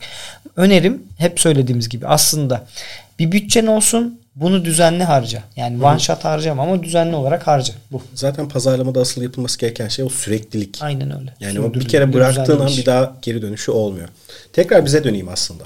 2023'te şimdi evet çok zorlu bir sene olacak zaten. Hani hep aramızda konuştuğumuz şey. Ama biz neler yapacağız? Ben biliyorum da. İnsanlar bilmiyor. Yani bizim hedeflerimiz ne? Biz neler yapacağız? Biz Gidiyor neler... muyuz yurt dışına? Evet. Yani çok büyük ihtimalle Ocak ayında İngiltere'de şirket açacağız. Bu bir. Globale açılmak için bir adım. Bu arada şunun netliğini yapalım. Biz globale gitmiyoruz. Biz buradayız. Türkiye'deki ofis, ekip herkes burada çalışıyor olacak. Biz ofisi oraya taşımayacağız. Biz orada başka bir şirket açacağız ama global açılacağız. Ama merkez gene burada olarak devam edecek. Yani biz kaçmıyoruz. Bu çok önemli. Çünkü Tabii neden? Ki. Cumhuriyet'in 100. yılı geldi. Evet. Yani burada dolayısıyla da biz buradayız. Ee, ama ne yapacağız? Az önce de konuştuk. Biz markamızı aslında globale taşıyacağız. Türkiye'de iş yapmak isteyen insanları alıp onları buraya tutup bulandan getireceğiz. Bak burada da bir pazar var, burada da işler var. Biz bunları yapıyoruz. Seninle belki Türkiye, belki de bir bölge olarak iş yapalım diyeceğiz. Onları yapacağız. Bir sonraki aşama onu da söyleyebiliriz. Amerika olacak. Muhtemelen Hı-hı. 2024 olacaktır. 2023 İngiltere, 2024 Amerika'ya açılmak olacak. Bu benim en çok istediğim planlardan birisi, gitmek istediğim yerlerden birisi. YouTube projesi YouTube kanalı 5. güne çıkacak. Çok büyük ihtimalle evet. bir sponsorlukla beraber Beşinci güne bir kültür, sanat, müzik şu an zaten eksenin kalan eksik, orası kaldı. Aynen öyle. Müzik ekseninde hayatımızda eksik olan en büyük yer, en büyük yer eksik olan değil mi? Hayatımızdaki en büyük yer müzik ve onu tamamlayacak müzik evet. ekseninde bir kültür sanat bölümü, bölümü gelecek. gelecek. Tam olarak koltukta çekeceğiz onları. Çok güzel konuklarım olacak. İnanılmaz güzel konuklarımız olacak. Çok Ki zaten eğleneceğiz. çalışıyoruz üzerine. Aynen öyle. E, hepsi de aslında bildiğiniz insanlar. Çok da güzel insanlar olacak. Eminim çok daha güzel ses getirecek. YouTube kanalımızı büyütmek için şu ana kadar organiktik ya. Organiklik haricinde kanal nasıl büyür de size göstereceğim. Nasıl öncesinde küçük bir şirketti, büyük bir şirkete geçtin. Daha küçük bir şirketi büyüttüm, kendi şirketime geçtim. Şimdi organiklik böyleydi. Organik olarak haricinde reklamlarla bir hı hı. kanal nasıl büyür? Bu sene de onu bir e, test edelim görelim. 7 kişilik bir ekibiz. Büyütür müyüz? Bilmiyorum. Geçen sene garip abi kulakların çınlasın. ince hesaptan Oxid'in aslında e, kurucularından bana şey demişti. Serhat ne yapmak istiyorsun demişti. Abi demiştim ki ben butik bir iletişim şirketiyim. O demişti ki bir gün gelecek büyümekle butik kalmak arasındaki ayrımda kararsız kalacaksın. İki yıl oldu ve oraya geldik. Büyümeli miyiz? Yoksa butik kalarak daha dikey bir hizmet mi vermeliyiz? Bu benim kafamı her gün kurcalayan sorulardan birisi. Garip abi karar veremedim. Çok zor. Ya aslında buradaki sorun şey geliyor. Finansmanı geçiyorum. Orayı hep konuştuğumuz şey zaten. İnsan Ekip- kaynakları. İnsan kaynakları. Yani şu anki ekibimiz çok güzel. Çok güzel bir ekip oluştu. Çok güzel şeyler yapıyoruz. Yani işte ikinci ayları oldu hatta şu an. Burada parantez aç şunu da yarısı. söyle. Biz yani iki yıldır buradayız ama bizim beklemediğimiz ekip döngüsü yaşandı. Yani Evet. beklemediğimiz şeyler oldu ama bunu da öğrendik. Günün Evet, sonunda nasıl iş yapılması şey. gerekildiğini, herkesin nasıl nelere dikkat etmesi gerektiğini şu an çok daha güzel bir yapıdayız. Aslında yani bu iki yılda inanılmaz bir sistem kurduk altta. Aynen. Yani diyorum ya hani o kadar markaya o kadar içerik üretiyorsun. Hani bu sadece sosyal medyaya. Reklam var, videosu var. İşte başka içeriği var, HTML'i var. Ama hiç deadline kaçırmıyorsun. İşte bu da sistematiklikten geliyor işte. Burada benim şöyle bir iddiam var. Biz birçok firmaya kurumsallığı da anlatabilecek durumda küçük bir şirketiz. Yani kurumsallığı ne demek olduğunu Evet, anlatabilecek kadar da küçük bir şirketiz. Yani kurumsal olmak binlerce kişi olmak değildir. Bir sistemdir aslında. Sistemin çalışması. Mantalite Yani aslında. sen çıktığında da o çarkların dönebiliyor olması lazım. Yani bizde nispeten böyle. Evet evet yani şu an işe yeni biri geldiğinde alıp öğrenecek guideline'lara kadar hani benim yazdığım, hazırladığım, biz altyapıyı neye, neye, neyi nasıl kullandığımıza kadar en ince detayına kadar her şey yazıyor. Yani ben oturup tabii bu süreç nasıl gelişti? Süreç iki yıl içerisinde sürekli birilerine anlata anlata artık dedim ki yani bunun bir guideline olması gerekiyor. Aynen Hani öyle. ama şu an ne oldu? İşte ekibe yeni katılan arkadaşlara bu guideline'ları verdiğimde her şey çok net oturdu. E, markaların guideline'ları var. Bunların hepsi bizde çok düzenli bir şekilde buluyor. Hani oturup bir şey anlatmıyorsun. Evet. İşte bu sistematiklik de şeyi sağlıyor. Sen işte deadline kaçırmıyorsun. İşler her zaman yürüyor. Birinin o gün işi çıktığında, hastalandığında aman ne yapacağız paniği olmuyor. Çünkü herkes birbirini bir şekilde cover edebiliyor. Ki şu an işleri daha farklı dengelemiş olsak bile ekip içerisinde yine aslında herkes her şeyi biliyor. Yapmasa bile o an onun görevi olmasa bile sistemi biliyor. Aynen öyle. Çünkü o sistem oturduktan sonra birinin oraya dahil olması Daha kolay. kolay. Ama sorun o birini bulmak. Hani az önceki yere atıfta bulunuyorum. Aynen. Ekibi büyütüp işleri büyütmek. Evet yeni müşteriler bulunur bir şeyler yapılır. Ama yaptığın işin kalitesini koruyup o standardı koruyup yeni müşterilere de hizmet verebilmek için ekibinin de onu yapması gerekiyor. Bu da zor şeylerden birisi. Başka neler olacak 2023'te? Biraz kişisele girecek ama hayır diyeceğim. En Çok- çok istediğim şey senin hayır diye olman. Çok pis hayır diyeceğim. Yani en azından artık yazıyorum, çiziyorum hayır demeyle ilgili. Hatta pazartesi ve cumaları toplantısı pazartesi cuma yapmak gibi hedeflerim var. Hayır demek. Biraz daha keyfine varmak. Yani hayatın keyfini varmak. Ayda bir eşle, dostla, arkadaşlarla rakıya gitmek istiyorum. Toplanalım istiyorum. Görüşelim istiyorum. Yani pandemiden çıktık ama çıkamadık. Yani görüşemiyoruz. Evet, evet. Çünkü ya bu Şey alışkanlığı da geldi insanlarda. evin ya evde bir konforluymuş. Evet, ev, evet ev çok konforlu. O ayrı bir şey. Bizim yaşımız da oraya geldi. Ayrı bir şey ama e, ilişkileri de bitirmememiz gerekiyor. Görüşmemiz gerekiyor. Yani bu illa çıkalım, tozalım, gezelim, tozalım değil ama görüşemiyoruz. Buradaki benim göndermem de şu. Herkes çünkü o kadar hayat mücadelesine girdi ki yani kimse yarınından emin olamadığı için herkes o kadar çok çabalıyor ki bu bizi yoruyor. Ben bu noktada daha fazla aslında arkadaşlarımla görüşmek, dışarı çıkmak, eğlenmek, hayatın keyfini almak istiyorum. Bu sene ne yapmadık? Keyfini alamadık. Evet, Eşek gibi kafamızı çalıştık. çalıştık çünkü.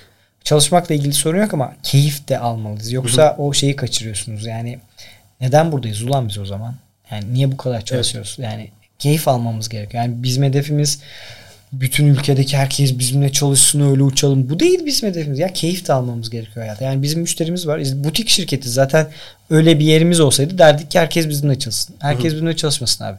Bizimle anlaşabilecek kafasında olanlar, pazarlama yapmak isteyenler, markasını geliştirmek isteyenlerle biz büyümek istiyoruz. Butik kalalım. Keyifli bir iş yapalım ama herkes eğlensin. Hani o klasik şey var ya sevdiğin işi yap gibi.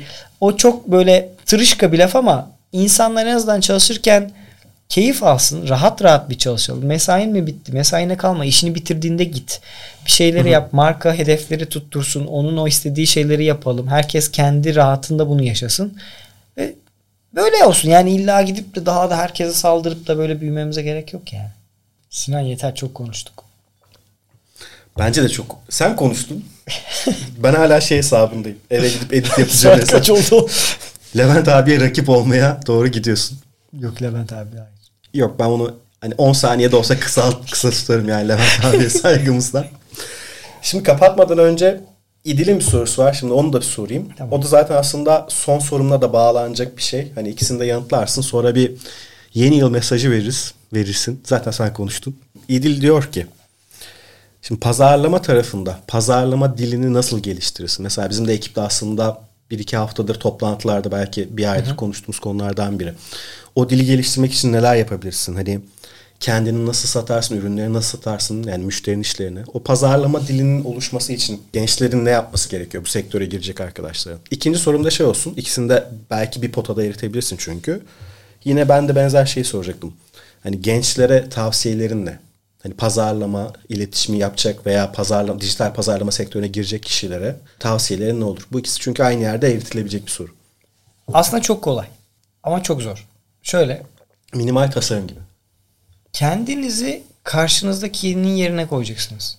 Çok basit bir şey. Yani o hedef kitleyi anlamadan yani abi telefon, tablet, bilgisayar bilmem ne bir sürü sosyal medya kullanabilirsin ama karşındaki insan. İnsanın davranışlarını anlaman gerekiyor anlamadan sen nasıl bir dil oturtacaksın?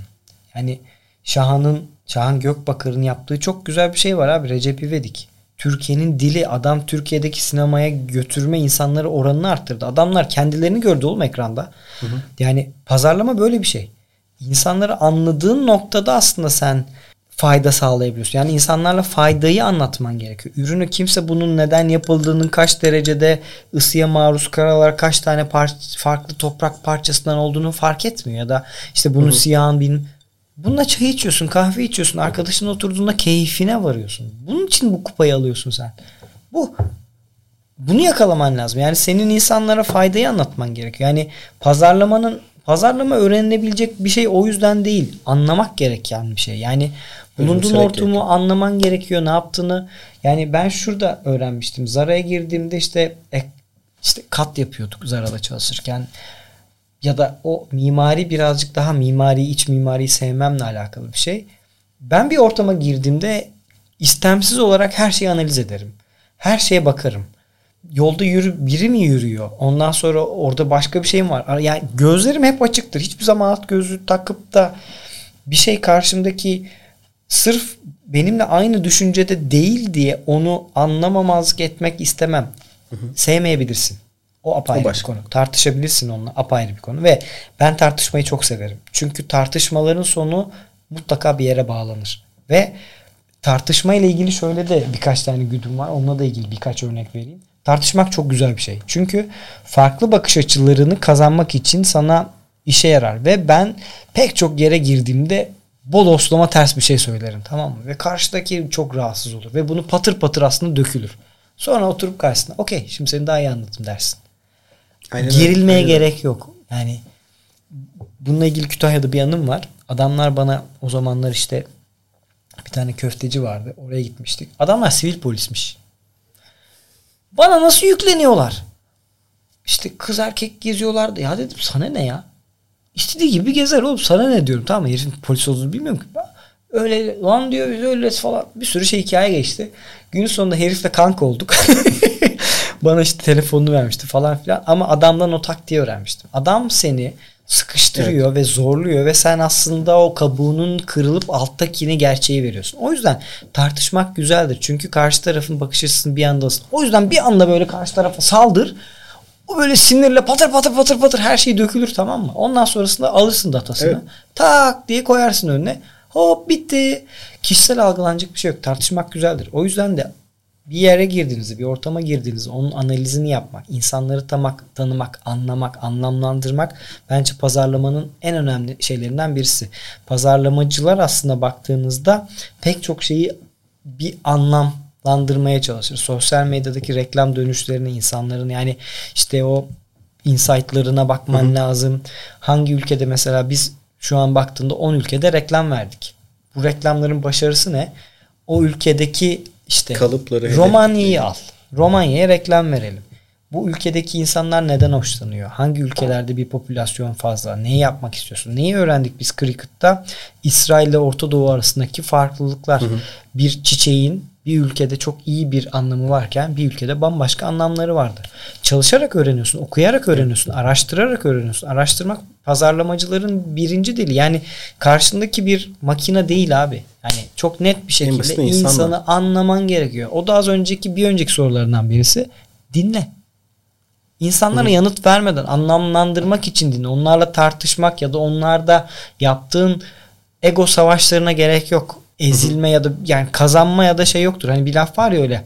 Ya kazanırsın ya öğrenirsin. Hani kazan evet. ya da kaybet yoktur. Ya kazanırsın ya öğrenirsin. Aynen böyle öyle düşünmen lazım. Yani egonu bir kenara bırakacaksın. Yani karşındaki seni egosuyla ezemez ki. Kim olma Hani ego yapacaksan o kim? Ama onu kazandığın zaman sen farklı bir yere gidiyorsun. Yani senin egon zaten onun üstüne çıkıyorsun. Çünkü sen onu kazanmış oluyorsun. Bu farkında olmasa bile. Dolayısıyla da pazarlama bence egoları bir kenara bırakıp karşındakini birincil olarak anlamaktan geçiyor. Anladığın takdirde o adamın ne istediğini anlıyorsun. İşte çok basit bir örnek. Renklerle ilgili bir dikey pazara yaptığın iletişimle 15 yaşında oyun oynayan bir çocuğa yaptığın iletişim farklıdır. Çünkü onun şapkasını kafana takıp onun gibi düşünmen gerekiyor. Hı hı. Kendin gibi düşündüğünde bir kere mesleki mesleki olarak bunu mesleki patlat... bozulma diyelim evet. Türkçesini kullanalım. Mesleki bozulmayı yaşamadan sen ben olsaydım bunu yapardım demeden konu şu hiçbir zaman bir şeyi sanmayacaksın. Karşındakine bu soruyu soracaksın ya da araştıracaksın. Mesela bir örnek verelim. Dün akşam bir arkadaş bize dedi ki 7 kişi fazla değil mi? Neye göre? Kime göre? Yaptığınız işe göre. Biz ne iş yapıyoruz? YouTube mu acaba? Niye öyle sandın? Bir araştırsaydın. Belki biz belki görünmeyen yerde bir sürü iş yapıyoruz. Niye sanıyorsun abi? En büyük sorunlardan birisidir. Bir şeyi sanmak kadar kötü bir şey yoktur abi iletişimde ve pazarlamada. Sor abi ne olacak ki? Bir kere sor. Şey Aynen öyle sor. Öğren konuyu. Pazarlama böyle abi. Bence en kolay konulardan birisi yani. Aslında şöyle özetleyebiliriz. Yavaştan da kapatacağım sonra toparlayacağım. Yani insan iletişimini iyi yapmaya başladığında ve farklı karakterlere sahip insanları anlamaya çalıştığında, empati yaptığında, onların ne istediğini anlamaya başladığında işte bu iletişime giriyor aslında yine. Sen aslında pazarlama dilini de oluşturmaya başlıyorsun. Pazarlamada neler yapacağını da anlamaya başlıyorsun. Yani gün sonunda insanlar senden ne bekliyor? Yani marka insanların umurunda değil. Evet. İnsanlar marka ki insanlara ne veriyor? Yani aynen öyle. Herkesin olacak? kendi derdi aslında. Evet, Burada şunu söyleyebilirim. Gençlere ne ön, ne yapabilirsin sorusuna göndermem. Hep şunu söylüyorum. Ya ben böyle yaptığım için bunu önerebilirim tabii ki de. Babam esnaftı. Gözlükçülük yaptık. İşte yerleri de sildim, bankaya ödemeye de gittim, fatura da ödedim, kargoya da gittim ve oralarda pek çok insanla muhatap oldum. Üniversiteye gittim Kütahya'da bence çok daha kapalı olan bir şehirde Tekirdağ'dan sonra gittiğimde çok farklı insanlarla gittim. Hacı hocadan çok güzel kazıklar yedim o tarafta. Sonrasında İngiltere'ye gittim başka insanlarla çalıştım. Zara'da çalışırken başka şeyler yaptım. Bir ara bir kimya şirketinde farklı bölgelere gidip hı hı. elimde çantayla temizlik malzemesi de satmaya çalıştım. Diyanar'da müzik de satmaya çalıştım. İşte Asus Asus'ta başka bir şey satmaya çalıştım. Cenk abilerde İTB'de başka bir şey. VSonic'te başka bir şey. Çok insanla muhatap oldum. Hı hı. Ve filtremden geçirdim. Yani denemekten korkmayın ve mümkün olduğunca da farklı işe girin çıkın. Aslında bu en güzel şey. Hani size oturan şeyi bulmanız için denemeniz gerekiyor. Gençken yapılabilecek en güzel şeylerden birisi bu. Denemek. O üniversitedeyken mutlaka staj yapın. İşte işe mi gireceğiz? Oraya girin, buraya girin. Her şeyi deneyin abi. Denemek bedava. Bir şey kaybetmiyor. Ama şunu unutmayın, gözden kaçırmayın. Kimse size üniversiteden mezun oldunuz diye CEO parası vermeyecektir. Öğrenmeniz gerekiyor. Yani buna da o experience, know-how o çabuk gelmiyor. Yani bildiğin ya en kötü şey bunun şimdi şöyle. En kötü insan şekli şu. Bir şeyi bilmediğinden haberi bile olmayan. İlber Ortaylı gibi söyleyeyim. Cahil bunlar. Yani cahil olmayın. Onun yerine neyi bilmediğinizin üzerine gidip öğrenin yani kendinizin bir şey bildiğini zannedebilirsiniz ama muhtemelen bilmiyorsunuz. Dolayısıyla da araştırın, öğrenin. Bu çok daha doğru olacaktır yani. Güzel konuştuk ama yeter. Yeter. Bayağı Daha- daha anlattık. anlatacak Zaten şey daha anlatacak çok şey var. Yarın da gelecek zaten adamlar konuşacağız onlarla. Evet. yani daha mesai bit, bitmiyor yani. Bitmez de. Neyse çok da uzatmayayım. Yeni yıl için söyleyeceğim bir şeyler varsa onları da yani mesaj olarak yani girme konuya kamerada bitiyor artık. Yani, insanlar yeni yılını kutla bitsin. Yeni yılınız kutlu olsun. Yeni yıl mesajımız geldi zaten. Çektik burada da. iyi, umarım hepimiz için daha iyi olur. Belirsizliklerin ortadan kalktı. Belirli bir yıl olur da işlerimizi büyütebiliriz, genişletebiliriz.